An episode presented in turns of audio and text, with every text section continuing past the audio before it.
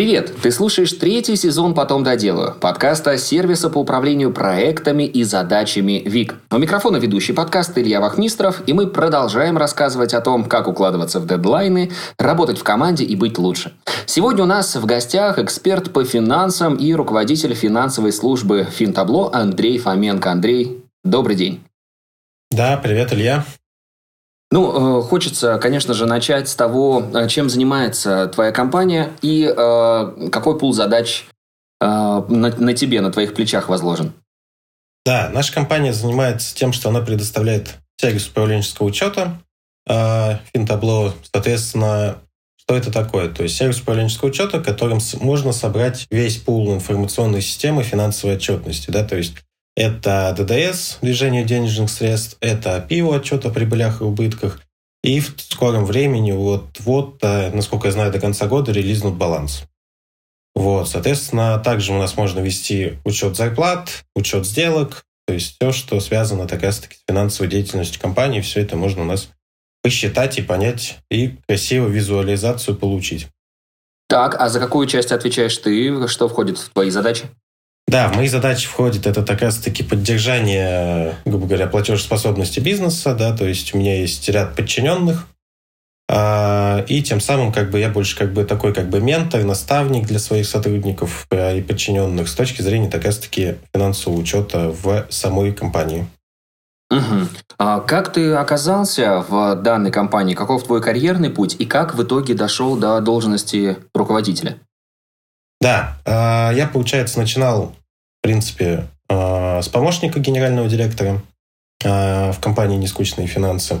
И там же мы, получается, вот за 4-5 лет у меня, получается, я вот вырос до позиции руководителя. Э, как-то побывал во всех областях бизнеса, то есть я немного побывал и в продажах с точки зрения помощи каких-то там документов и так далее. Я побывал и в маркетинге, да, с точки зрения лендингов, бюджетов там и так далее. Поработал в э, персонале чуть с точки зрения кадрового дела производства и также немного в предоставлении продукта. И тем самым, ну, как бы любовь привела меня к финансам, да, то есть понял, что люблю цифры, люблю в них копаться, люблю анализировать, видеть какие-то взаимосвязи. И за счет как раз-таки вот этого обширного опыта, в принципе, поработав во всех, а, ну, как бы сказать, департаментах, а, лучше понимаю картинку. Да, то есть лучше понимаю, как этот работает маркетинг, как работает отдел продаж, как работает HR, служба, и тем самым как бы получается более эффективно, там, например, тот же спланировать бюджет на как-то не поведусь в случае, если мне нужно, как бы у меня просят какого-то нового человека вывести, а я понимаю, что он там не нужен, да, то есть потому что примерно понимаю объем задач. А, слушай, ну с такой э, серьезной позиции ты сразу начал, да, помощник генерального директора. А где, где учился, где набирал базу? Да, учился я, получается, РГУТИС, а, Московский уни... А, подмосковный университет туризма и сервиса, специальность информационной системы и технологии. Достаточно было тех знаний, которые получал, или, может быть, где-то на практике еще дополнительно? Тех знаний, которые получил, совсем было недостаточно, потому что как-то ну, с точки зрения обучения, там все-таки было больше как бы уклон в IT, но поскольку как бы больше как бы с точки зрения финансов, то есть э, получается я обучаюсь сейчас э, Актион, э, МЦФР, повышаю себе так раз таки квалификацию как финансовый директор, как в принципе понимание, как работает бухгалтерия. Также проходил недавно мини-MBA и также получил, проходил школу руководителей от Высоцкого. Угу. Если возвращаться вновь э, к финансам и, конечно, проецировать все это на руководителей, вот как ты считаешь, вообще нужно ли руководителю в принципе считать финансы или, может, проще нанять какого-то специального человека для этого? Или все на разных уровнях? То есть именно с позиции как бы предпринимателя или владельца ты имеешь в виду? Или... Предпринимателя, да, или владельца. Вот в зависимости от уровня компании необходимо заморачиваться этим вопросом. Или финансы необходимо считать всегда, какого бы уровня у тебя ни да, было. Да, финансы, ну как бы, независимо от уровня бизнеса, финансы надо считать всегда.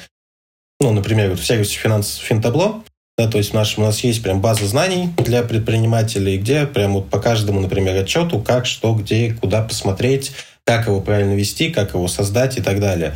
И тем самым как бы мы тоже стараемся, чтобы, например, если это малый бизнес, да, совсем малый стартап, который только начинает, хотя бы основы вот посмотрел в нашем сервисе и тем самым как бы смог его самостоятельно вести.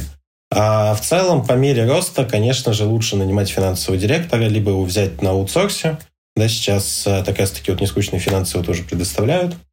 А, и тем самым как бы, как бы закрыть полностью функцию, да, то есть, э, потому что все-таки как бы как это, предпринимателям, владельцам, там, генеральным директорам надо думать все-таки о том, как развивать бизнес, да, и, соответственно, там э, такую, можно сказать, рутинную, но важную функцию, как финансы, можно так раз-таки делегировать доверенному человеку.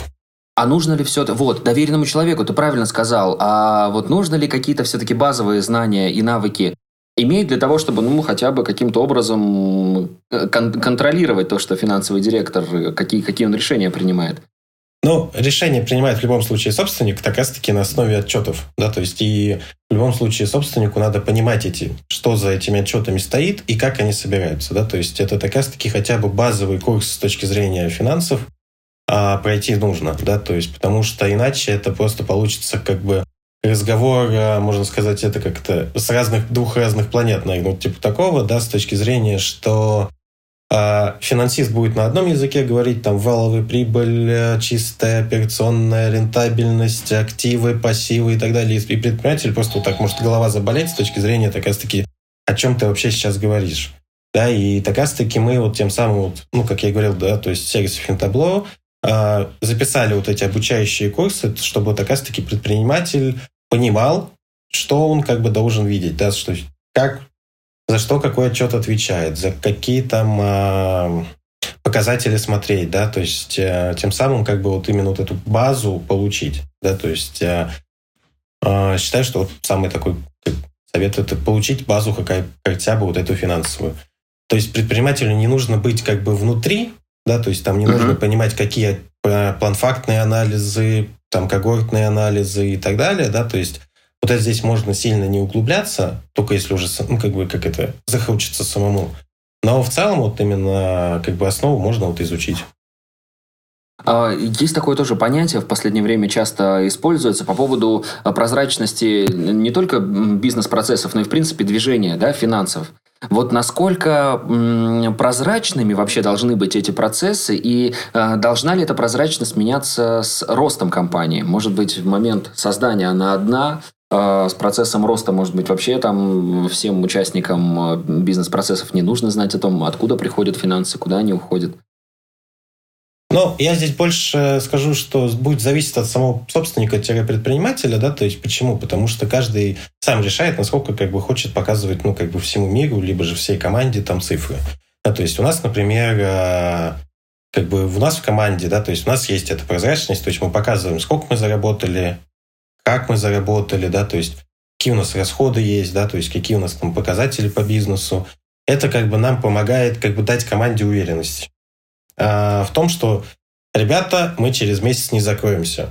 Ну, то есть, а, тем самым как бы вот это вот, ну, как бы дать уверенность в компании, да, что мы как бы растем, что мы развиваемся, что мы прибыльные, да, там, либо убыточные, то есть, ну, как бы показывать. Ну, мы вот такую стратегию принимаем. А если все-таки, да, действительно убытки, это не спровоцирует какую-то панику или наоборот даст э, возможность консолидироваться команде и как раз выбраться? Зависит от подачи. Да, то есть, если как бы собственник будет говорить, вот вы все такие плохие, что вот мы там сгенерили убыток, то это, конечно же, да, это оттолкнет. А, но если, например, говорить о том, что мы это сами запланировали, да, что мы понимали, что мы там, например, там 4 месяца были в убытках, но потом мы как бы показываем взрывной рост, да, то есть мы как бы намеренно в это идем, потому что мы там инвестируем в маркетинг, инвестируем там в отдел продаж, да, то есть мы готовимся к захвату рынка, ну, то есть все зависит как раз-таки от подачи собственника с точки зрения то, какая цель его, ну, как бы, какая цель за этим стоит. Слушай, то же самое, я думаю, и касается партнеров внешних, да, они тоже, видя прозрачность ваших финансовых операций, могут понимать, да, на каком вы этапе и быть более уверенными в вашем бизнесе и в партнерстве с вами. Конечно, конечно. То есть э, тем самым мы показываем также да, партнерам, что мы благо, ну, благополучные, да, то есть потому что все-таки управленческий, так сказать, учет, он отличается от бухгалтерского, да, то есть и зачастую как бы там тот же Руспрофиль или там вот эти сервисы проект контрагентов, они же не могут отобразить полную картинку, а, как у нас там дела в бизнесе.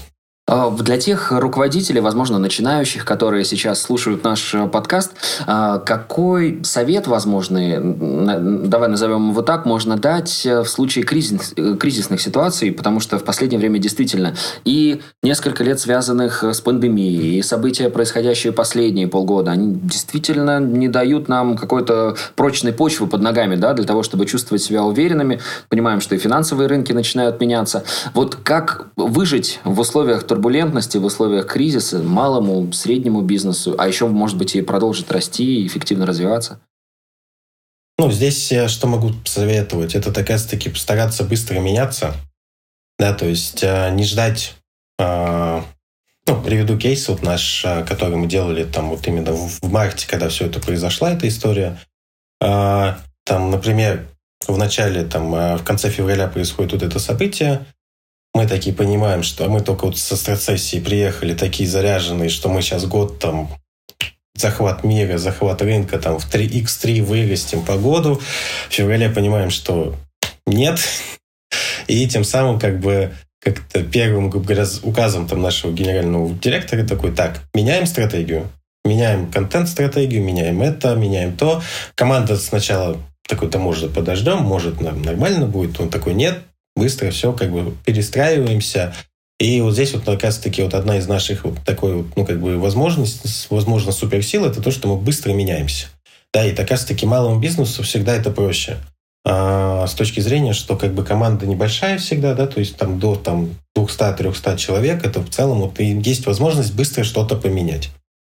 А тем самым, так раз таки, как бы, ну, как бы более крупным компаниям в этом плане сложнее, то есть у них там цикл принятия решения там может до полугода там проходить, то есть они только через полгода это могут ощутить. Малый бизнес все-таки это ощущает сразу.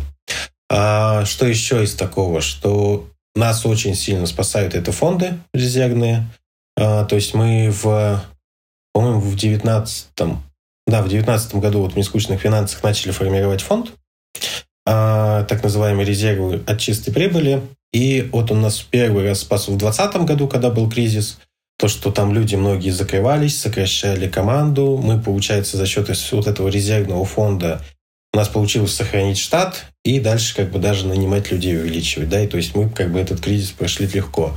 В этом году то же самое у нас получается, а, когда у нас там продажи просели, когда все рекламные каналы подключили, то есть мы тоже как бы залезли в резервный фонд и потом его просто восполняли. То есть как раз-таки задача у собственников начать уже сразу как бы формировать вот эту подушку безопасности, которая в случае чего, если что, расчехляется, там достается и так раз-таки спасает бизнес. Да, то есть и то есть ну, мы вот где-то определили для себя где-то процентов 10 от чистой прибыли, мы вот так отчисляем, ну, как бы каждый месяц там э, так раз-таки вот в этот резервный фонд. Слушай, ну, в принципе, да, как и э, в, с точки зрения управления личными финансами, абсолютно те же правила действуют, просто да. масштабы. Да, да, да, да просто масштабы другие. Да, слушай, скажи, а вот э, что касается э, той гибкости и изменения, о которых ты говорил в начале, да, в случае кризисных ситуаций, они э, связаны также с изменением состава участников команды, то есть кого-то убрали, кого-то поставили, или в основном это изменение внутри, изменение тех процессов, которые выполняются, в принципе, теми же людьми? А, в целом это же те же люди, то есть мы стараемся все-таки сохранять команду, и плюс а, вот мы, например, сейчас активно сейчас, наоборот, усиливаем маркетинговый блок, да, то есть отдел маркетинга, а, потому что мы поняли, что 2-3 года мы просто неэффективно, ну как, не то, что мы эффективно работали, там были понятные механизмы, то есть там не нужны были огромные штаты людей. А в этом году мы поняли, что когда вот так раз-таки мы идем в, многоканальные да, историю в маркетинге, то мы начали так раз-таки усиливать. И там определили для себя некоторые правила да, с точки зрения, что а, выделяем определенный бюджет на одного подрядчика, например, по маркетингу. Плюс ну, привлекаем отдельно маркетологи. У нас как бы получаются такие как бы команды по разным воронкам. Причем они uh-huh. могут там а, работать с точки зрения единой да, воронки. То есть как бы а, просто разные то, что креативы, так раз таки разные тестирования, больше увеличиваем так раз таки тестирование гипотез. А, что еще? С точки зрения команды, да, как я говорил, мы всех сохранили. А, никого. А, единственное, что вот а, мы столкнулись с тем, что некоторые от нас ушли сами. А, но здесь как бы как-то по большей степени это их личная инициатива, мы их как бы не, не хотели увольнять, ну, как бы как-то разошлись дороги, ну, тем самым увеличили, там, других наняли и, в принципе, справились. Больше такой системный процесс, мне кажется, который да, в, да. в любой компании в любое время может возникнуть, да. А, что касается твоей руководящей должности, сколько сейчас людей э, под твоим контролем и в непосредственном руководстве? А, я так сейчас скажу. А, в, прямо вот в непосредственном руководстве у меня где-то около 12-13 человек. С точки зрения как бы в косвенном таком подчинении, то есть если говорить там, например, вот как есть а, матричная структура, да, где есть как бы, ну, как бы руководитель административный, есть как бы функциональный руководитель. Вот здесь у меня еще двое. То есть как угу. функциональный руководитель. Вот э, как ты считаешь, какие навыки тебе помогли и могут помочь э, тем, кто, возможно, сейчас не на руководящей должности находится, вот как раз к этому прийти? И вообще всем ли нужно стремиться к этому? Может быть, э, некоторым действительно остаться на уровне э, отличных, но так, профессионалов, ремесленников, так скажем? Ну, я здесь больше скажу, все зависит от амбиций. Да, то есть у меня вот есть прям а, один знакомый хороший пример, то есть он классный специалист, а, и мы в какой-то момент вот а, как это делали, что вот ну, все классные специалисты у нас ну, становились как бы руководителями с точки зрения так раз таки мы отмечали их заслуги, что у них все хорошо получается и это. А, но вот он, например, для себя понял, что я не хочу быть руководителем. То есть я готов там производить классный продукт, я могу там привлекать подрядчикам, но вот руководить я не хочу. А для меня наоборот, то есть мне хотелось развиваться в этой направлении, то есть мне хотелось именно идти как бы в руководящий ну, как бы состав, так раз таки, э, ну и тем самым как бы вот развиваясь, э, ну, из такого, что я делал, это много читал, то есть разные книги с точки зрения менеджмента, то есть э, как вот у нас один из э, сооснователей Финтабло говорит Александр Афанасьев, вот Питер Друкер, да, то есть книги его про менеджмент так раз-таки. Плюс э, было у меня обучение в школе руководителей Высоцкого э, Александра. И в целом, как бы сейчас я тоже вот как бы продолжаю постоянно развиваться, обучаться. Плюс, как бы смотрю, как у меня есть тоже наставник, ментор, можно так сказать, так раз-таки более опытный, который я тоже как бы с ним советуюсь и, если что, обсуждаю какие-то моменты. Основной упор сейчас в образовательной деятельности у тебя также да, связан именно с развитием управленческих компетенций или все-таки профессиональных компетенциях ты тоже стараешься и поддерживать Я стараюсь совмещать. Да, потому что я понимаю, что перед компанией постоянно будут новые вызовы, и в какой-то момент, э, ну, как бы, как бы это грустно не звучало, компания может как перерасти меня, так владельца, так и любого другого топа, например, топ-менеджмента. А, и тем самым из-за этого постоянно нужно развиваться. И я здесь как бы стараюсь балансировать, да, то есть в зависимости от запроса. То есть я сейчас понимаю, например, что у меня с точки зрения управления понимаю я все, то есть э, моя команда производит ценный конечный продукт, который от них ожидают, и тем самым как бы я тогда углубляюсь больше именно как бы финансовую деятельность с точки зрения как раз-таки анализа и так далее. Как только я понимаю, что ну, как бы я уже, например, у меня есть запрос, что я не понимаю, как там, когда у меня, например, команда до 20 человек может вырасти, да, то есть, и я такой пойму, что я не знаю, что с этим делать, то, соответственно, я как бы уже с этим запросом пойду на обучение, там, как это выстроить. То есть я больше как бы смотрю с точки зрения запроса своего и так раз-таки вот стараюсь развивать эту навык. Здесь главное именно вот так раз-таки понять, а, что именно нужно, да, то есть что именно в этот момент нужно тебе. А, что касается истории с выгоранием, это вот красная линия нашего подкаста, которую мы постоянно пытаемся выяснить, как не выгорать. Если тоже сейчас в ретроспективу посмотреть, вот насколько часто ты выгорал, когда был э, специалистом, когда еще не был на руководящей должности, и э, сейчас, вот сравнить с тем, что сейчас происходит, когда этого было больше, и было ли это вообще, и как ты с этим боролся, если это было? Я бы так сказал, стабильно раз в полгода точно. И сейчас тоже, да? Да, да. А сейчас, я бы сказал, даже этот цикл уменьшился до трех месяцев. В чем причина, как ты думаешь? В чем причина? Так раз-таки по большей степени то, что чувствую ответственность, да, то есть свое вот именно влияние и так далее.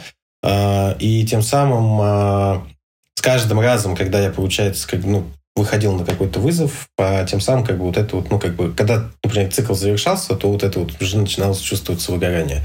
А сейчас оно ускорилось э, по причине того, что как бы вот эта постоянная система, ну, как бы постоянная неопределенность, да, то есть э, как-то 20 год можно, 22 год можно охарактеризовать тем, что как бы единственная определенность, что это постоянная неопределенность, да, и тем самым как бы из-за этого тебе нужно еще больше усиливаться, да, то есть больше там так раз-таки погружаться в какие-то анализы, либо еще в какие-то вещи.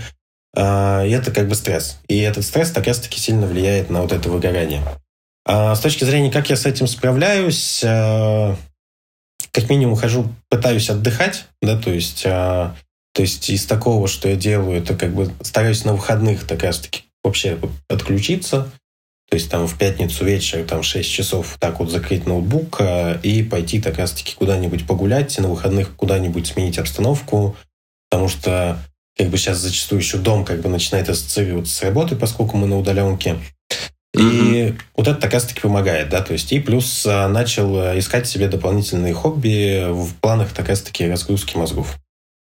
Вот э, если не секрет, как выстроен твой рабочий день, насколько он загружен, во сколько начинается, во сколько заканчивается, и получается ли соблюдать вот этот самый пресловутый work-life баланс, когда вроде и работе уделяешь время, и на хобби оно тоже есть?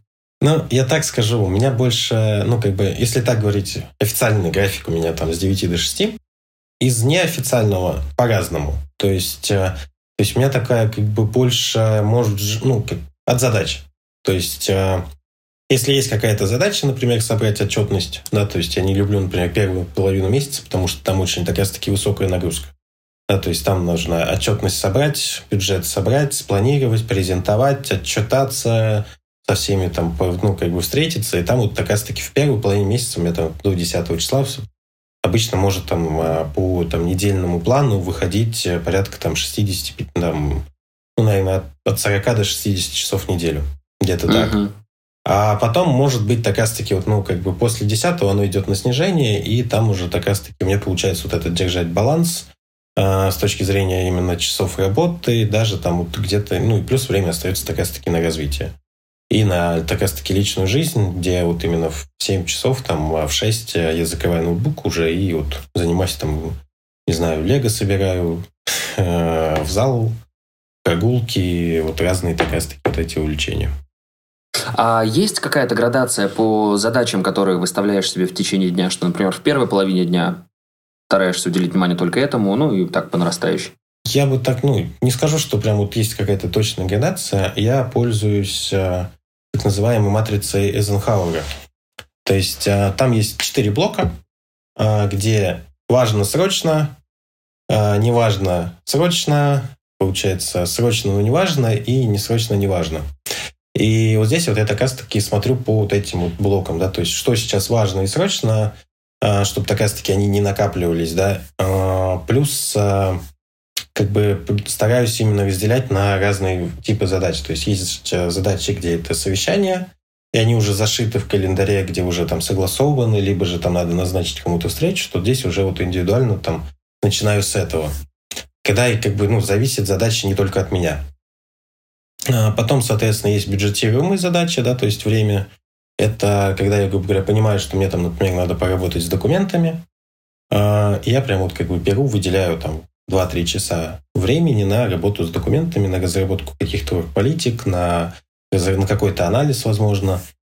И последнее, так раз-таки, вот как это залетные задачи, я бы это так назвал, когда именно кто-то когда-то залетает, но здесь я как бы использую вот эту тактику окна хаоса, да, где вот у меня есть свободное время в рабочем времени, где я могу этим заняться. Да, то есть это когда вот тебе кто-то написал, и тебе на это надо ответить.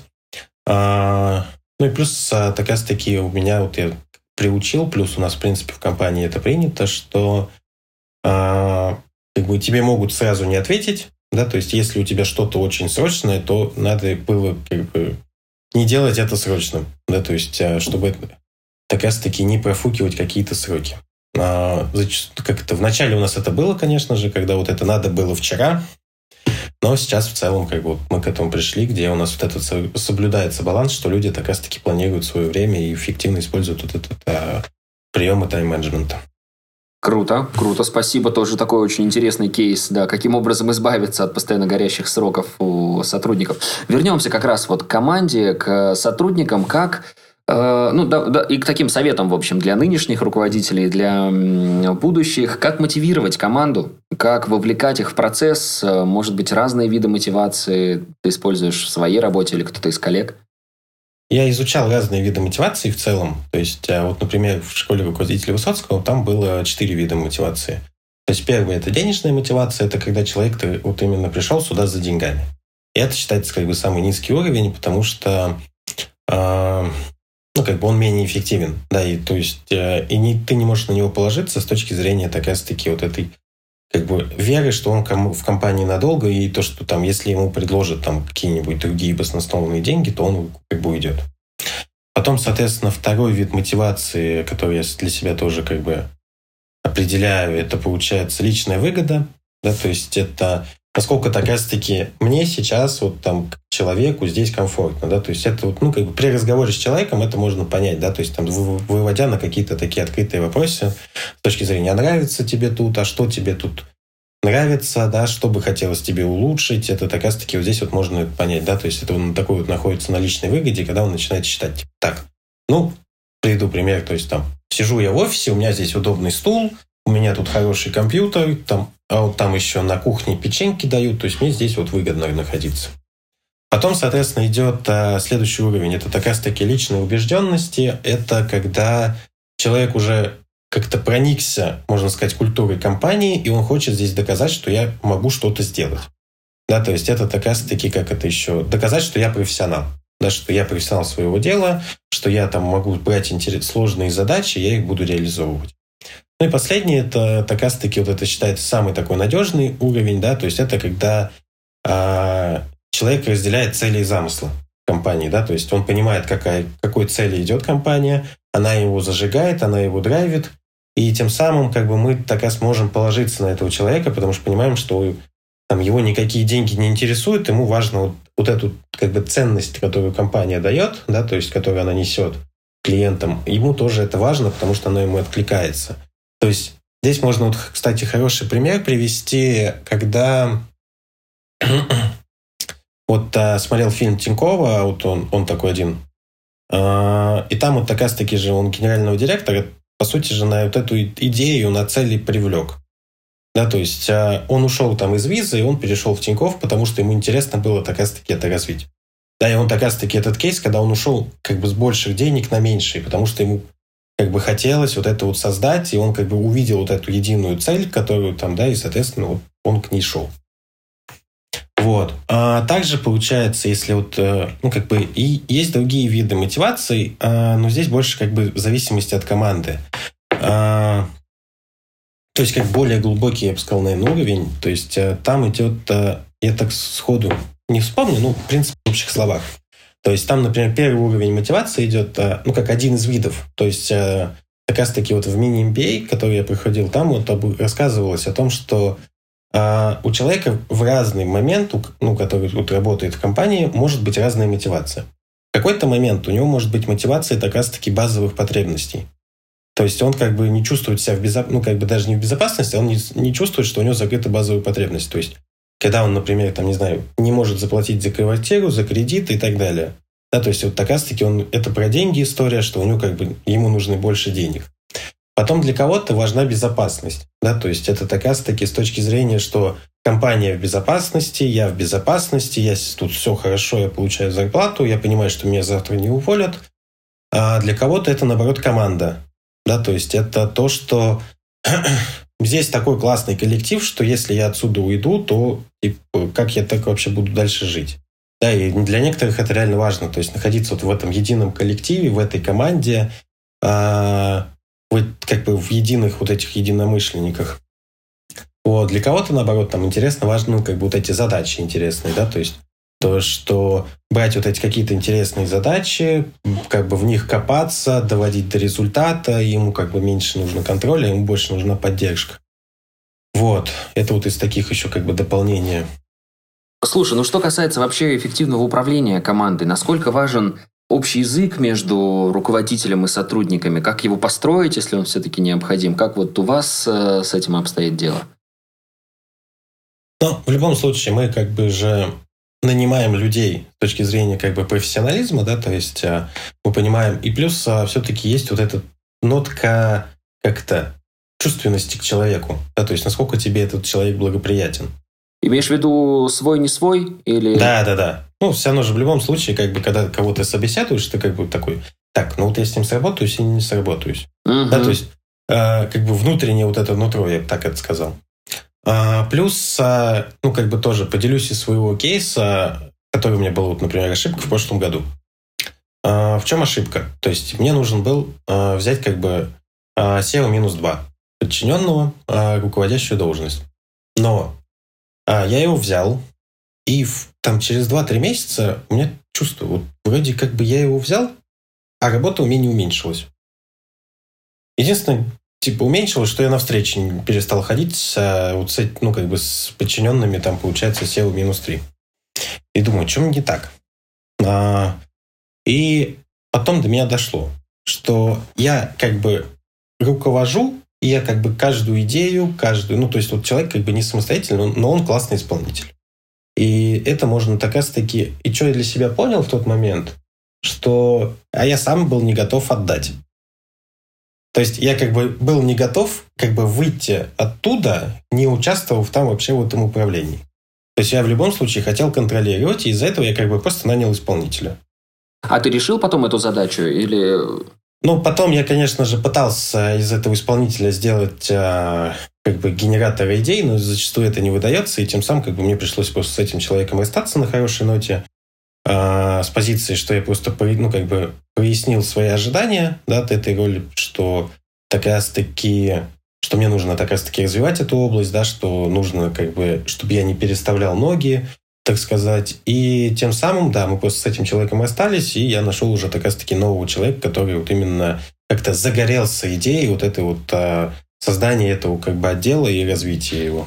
А как вот, кстати, проблему с делегированием э, решить руководителю, особенно у начинающих, мне кажется, это проблема колоссальная, когда тебе кажется, что лучше тебя не, не сделает никто вообще в этом мире. Э, когда у тебя все-таки, да, ты отдал впервые какие-то задачи свои и понял, что все, ты смог. Да, у меня это до сих пор с этим проблема, честно скажу. То есть у меня все равно есть вот это чувство, что никто лучше там это как-то... Никто лучше, чем я, никто не сделает, да. А, здесь, э, ну, надо понять, что делегирование это, ну, как бы обычный процесс, э, и здесь главное к нему подойти просто органически, так раз таки, ну, с процессной точки зрения. То есть не так, что э, так, Петя, ты теперь занимаешься финансовым анализом. Все. И как бы потом через, там, не знаю, неделю с ним встречаешься, ну что, что проанализировал? Он такой, нет, начинаешь копаться почему, а, а понимаешь, что просто ты ему не дал инструментов. То есть ты ему просто сказал, что ты теперь занимаешься, а как это делать, ну, точнее, не то, что даже как, а с кем коммуницировать, э, там, а, кто за это отвечает, у кого взять данные, как бы ты его не подготовил. Да, и здесь как бы важно просто подготовиться, понять, что хочешь делегировать. То есть, допустим, я не знаю здесь, сбор управленческой отчетности, да, хочу делегировать. Соответственно, я должен потратить, я не знаю, наверное, часов 10 на то, чтобы ввести в должность этого человека, которому я хочу делегировать. То есть это расписать план, что как будет. То есть расписать ответственных, с кем он будет коммуницировать. Предупредить этих ответственных, что теперь вот Петя к вам будет ходить за такой-то информацией да, для сбора управленческой отчетности. То, что так раз-таки, э, как его, там, какой момент, какие сроки этой сдачи отчета, ну, то есть вот именно сбора. И вот так раз вот таким вот именно технологическим подходом подойти к этому, да, то есть что как раз таки обеспечить вот этот сбор, ну, то есть как бы подготовить человека к тому, что он теперь этим занимается. И так раз ты уже через месяц ты уже увидишь результат в том, что он как бы понимает, что делать, когда делать, как делать. Да, то есть зачастую у нас так раз таки вот эта проблема, что мы как бы, как бы, как это, как детей плавать учат, вот типа кинул в воду, выплывет, не выплывет. Да, то есть выплывет хорошо, не выплывет, не, типа уволен. Ну, тут, тут как раз-таки надо с заботой подходить о людях, да, что а, он-то может это все делать, просто надо ему ну, ну, как бы дать инструменты, которыми он должен опережать. Ну, как бы владеть и предоставлять. Вот после того, как эти инструкции написаны, инструменты переданы, и все-таки э, делегирована какая-то часть полномочий, становятся ли сотрудники инициативнее после этого? Или есть какие-то другие инструменты для того, чтобы сделать их таковыми, более инициативными? Ну, с точки зрения инициатив, здесь будет очень сильно зависеть от, э, так сказать, так сказать от психотипа. То есть, э, я вот сейчас не помню, какой тестирование приходил уже, но там прям есть э, определенные четыре психотипа. Первый – это производитель, это человек, который только будет производить. Второй – это администратор, это который может вот это садминистрировать, который может увидеть точку А, точку Б, и так раз-таки вот именно обеспечить, чтобы вот этот там вот этот процесс ушел.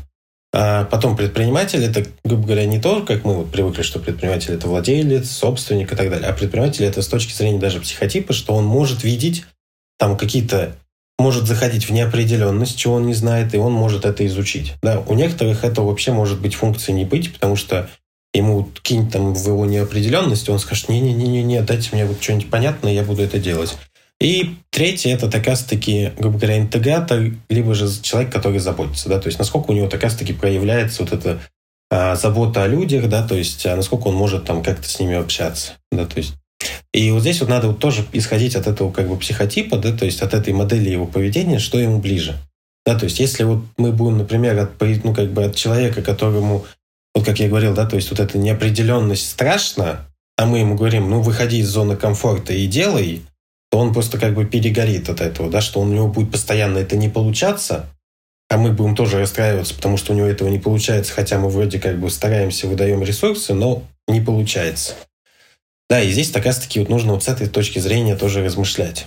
А, плюс а, это как раз-таки все-таки общаться с а, подчиненными, да, то есть насколько они удовлетворены работой, да, то есть здесь надо тоже это понимать насколько они все это понимают. Да, то есть, и причем не спросить а с точки зрения понятно. Ну, типа, понятно тебе? Он скажет, конечно, понятно. А mm-hmm. именно спросить, что понятно. Да, то есть, что именно ты понял, как ты это там, распиши мне, какой план действий ты будешь делать, да, то есть, и чтобы он тоже, как бы, чтобы мы, как руководители, поняли, что он понимает, что он будет дальше делать. Вот, наверное, вот так. А, слушай, что касается новичков, насколько часто они приходят к вам в команду и как вы их адаптируете? Какой процесс анбординга происходит? По новичкам. По-разному. Ну, так честно не скажу. Сейчас э, я могу сказать, вот в нескучных финансах у нас э, в среднем выходит где-то 20-30 человек в месяц. Mm, а, ничего себе. Да. Там э, финтабло у нас, по-моему, меньше. Там один, два, три в месяц.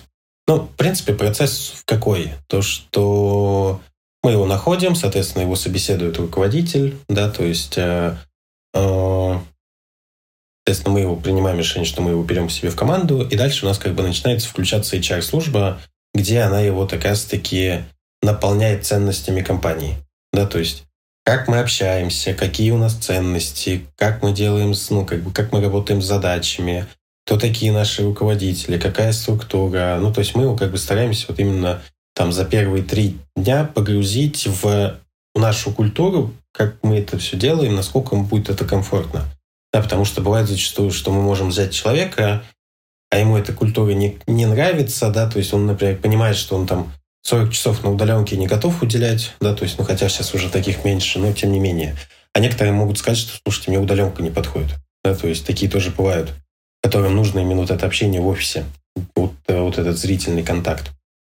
Вот. Потом, соответственно, у нас идет, э, грубо говоря, индивидуальная программа обучения и по, э, по так раз-таки обучению продукту. Да, то есть у нас так раз-таки описаны все бизнес-процессы с точки зрения продукта для каждой должности – и, соответственно, тем самым ну, он получается где-то от месяца до трех он проходит вот такое обучение.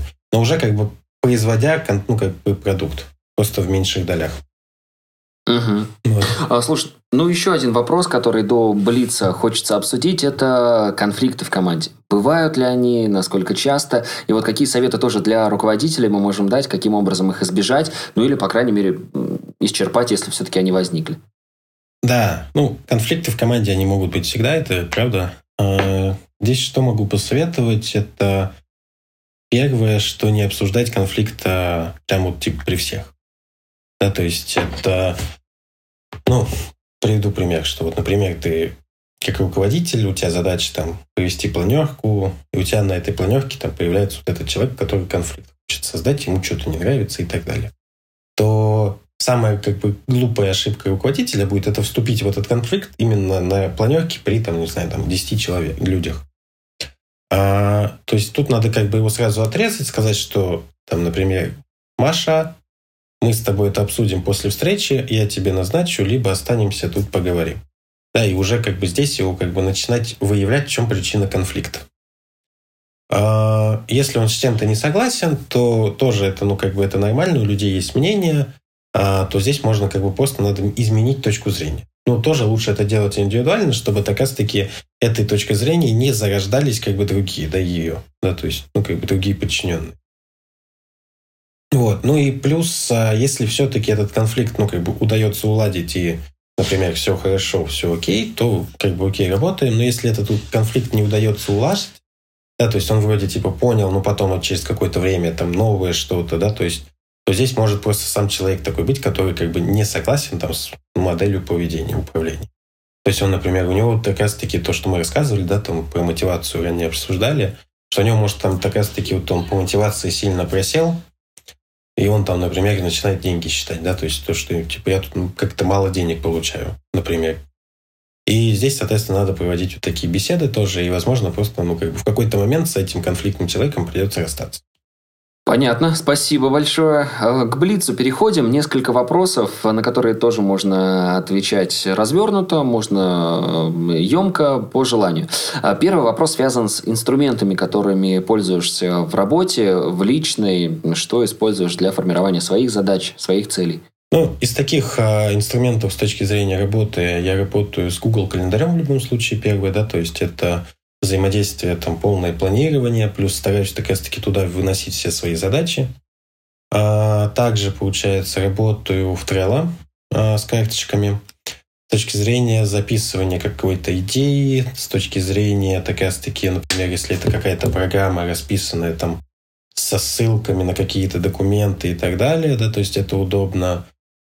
Плюс а, для таких мелких задач поручений я использую напоминания в айфоне, да, то есть прям записываю все какие-то там, что, как сказать, что надо не забыть сделать, да, то есть какие-то вот эти вот именно, которые несрочные и неважные задачи. Вот, наверное, ну да. Все. А с командой в каких сервисах работаете? А, с командой работаем в Slack, получается айтишный продукт, плюс с некоторыми Telegram. Угу.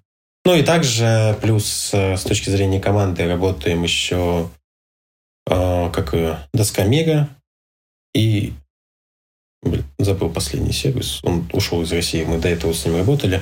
Плюс Bittrex, получается. Угу, угу, угу.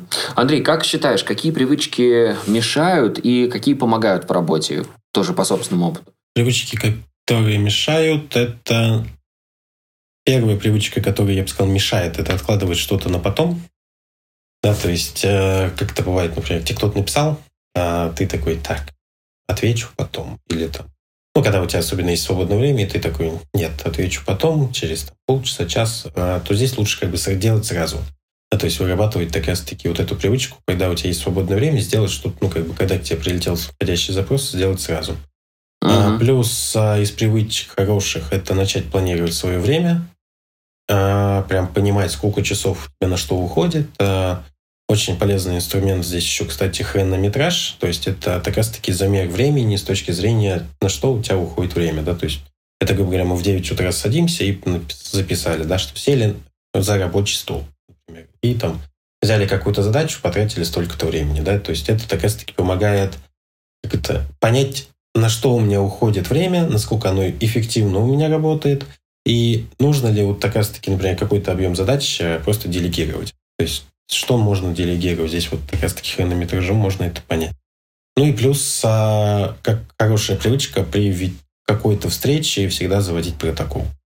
Да, то есть это протокол встречи с точки зрения цель, ради чего собрались, какие ожидания от участников встречи и какой результат планируем получить. Да, то есть такой как бы небольшой как бы смарт, как бы по смарту можно сказать, вот Угу, угу. Круто. А какие навыки считаешь нужными для человека в современном мире, чтобы чувствовать себя максимально востребованным? А, я выделяю для себя, кстати, три навыка, честно. Получается читать, писать и выступать. То есть, Класс. Э... Причем, ну, не важно, что читать, э, а что писать, кстати. Да, выступать понятно. Да, да, да. С точки зрения, ну, что, то читать реально не важно, да, то есть это в целом как бы такой как бы инструмент, да, то есть просто как бы начитанность, да, то есть понимание и так далее. А с точки зрения писать, это как раз-таки написание умения регламентов, это написание инструкций, а написание, не знаю, может быть, даже статей, да, то есть это в плане того, чтобы мы писали там регламент либо инструкцию не там там человек подчиненный должен это делать так, так, так. Нет, а именно на понятном, доступном языке. Да, чтобы, грубо говоря, читатель, который это будет читать, э, он понял, о чем идет речь. Да, то есть понятно и не нужно там как это чтобы не было возможности даже как-то по-двоему, по-своему перефразировать, да, то есть как бы на своем понятном языке. Но и с точки зрения выступать, это так раз-таки тоже вот этот навык, а даже не с точки зрения выступать где-то на площадке, да, потому что как бы э, мы, по сути, всегда и выступаем перед командой. Да, то есть, когда нам нужно донести какую-то цель, когда мы, нам нужно что-то такое вот именно донести какую-то идею, да, это же, по сути, тоже выступление. И когда человеку тяжело это делать, когда ему тяжело доносить мысль через выступление, то здесь, конечно же, получается вот этот конфликт.